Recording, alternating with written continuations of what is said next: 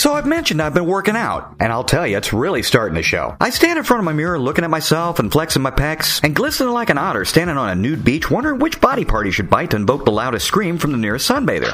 By the way, the best way to glisten is to rub yourself down with a Krispy Kreme donut before looking in the mirror.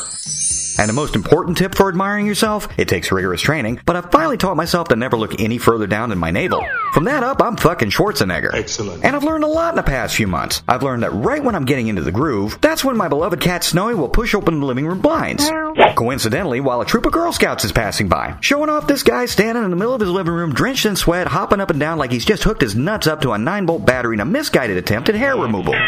And you'd think they'd start discounting me for those fucking Thin Mint cookies by now. You have to buy a lot of those things to shut these little shits up.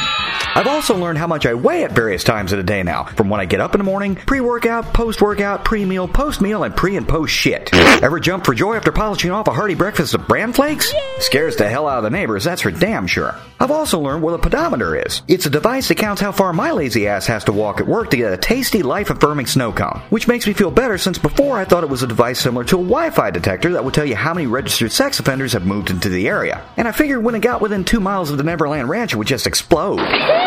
I was wondering why you could buy the fuckers just about anywhere. And speaking of stores, I found that once again, people seem to think that we, the consumer, are just a bunch of mentally challenged lemmings.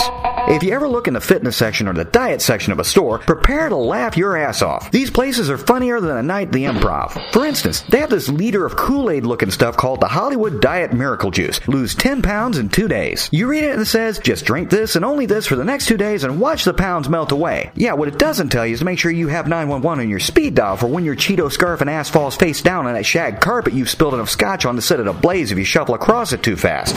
Or even better, when you mentally snap and hold up a Del Taco at gunpoint. Do people actually think we're this stupid? Of course they do. This shit sells faster than Red Bull. There are only two classes of people that subsist on a purely liquid diet, folks. One group hailing from Transylvania with severe tanning issues, and the other being that antler-headed fucker that hawks Hawaiian Punch, and will beat the shit out of you if you don't chug it down. And depending on what kind of day I've had, I'm not sure what scares me more. But you may be wondering why I was in the fitness section anyway, since I've already said I've been doing this for a while. Well, I've been getting closer to my goal, and I won't go to a gym because there's something about the smell of fetid sweat that breaks my concentration and makes me think I'm at a comic book convention. Oh, goody. And at home, no one laughs at me except my cat, and I've long since learned to tune her out. So I was looking for a little extra workout to push me over the top, and I spied a title that had everything in it I was looking for Billy Blanks' Fat Blast and Cardio. I mean, if you think about it, doesn't that title just scream out me?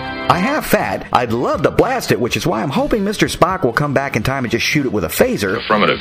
And after seeing Billy Blanks, well, sure, I'd fucking. Yay! And the word cardio just makes you sound like you know what the fuck you're doing. Telling your friends that you're doing cardio makes them ooh and ah. Telling them you're doing jumping jacks makes them think you're a moron. So I bought it and took it home. And this is where I have to put in a public service announcement.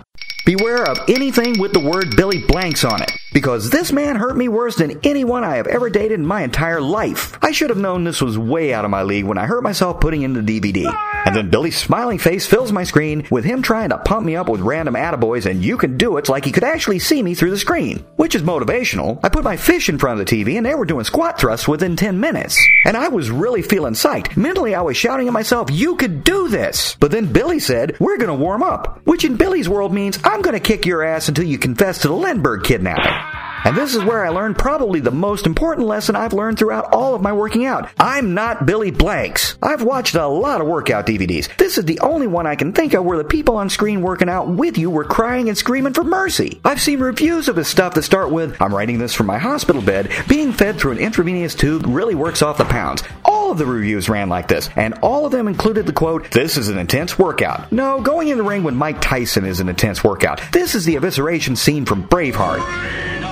Mentally, I'm now shouting at myself, Are you completely fucking nuts? And when he told me to put on the resistance bands, I just curled up in the fetal position and cried for three days.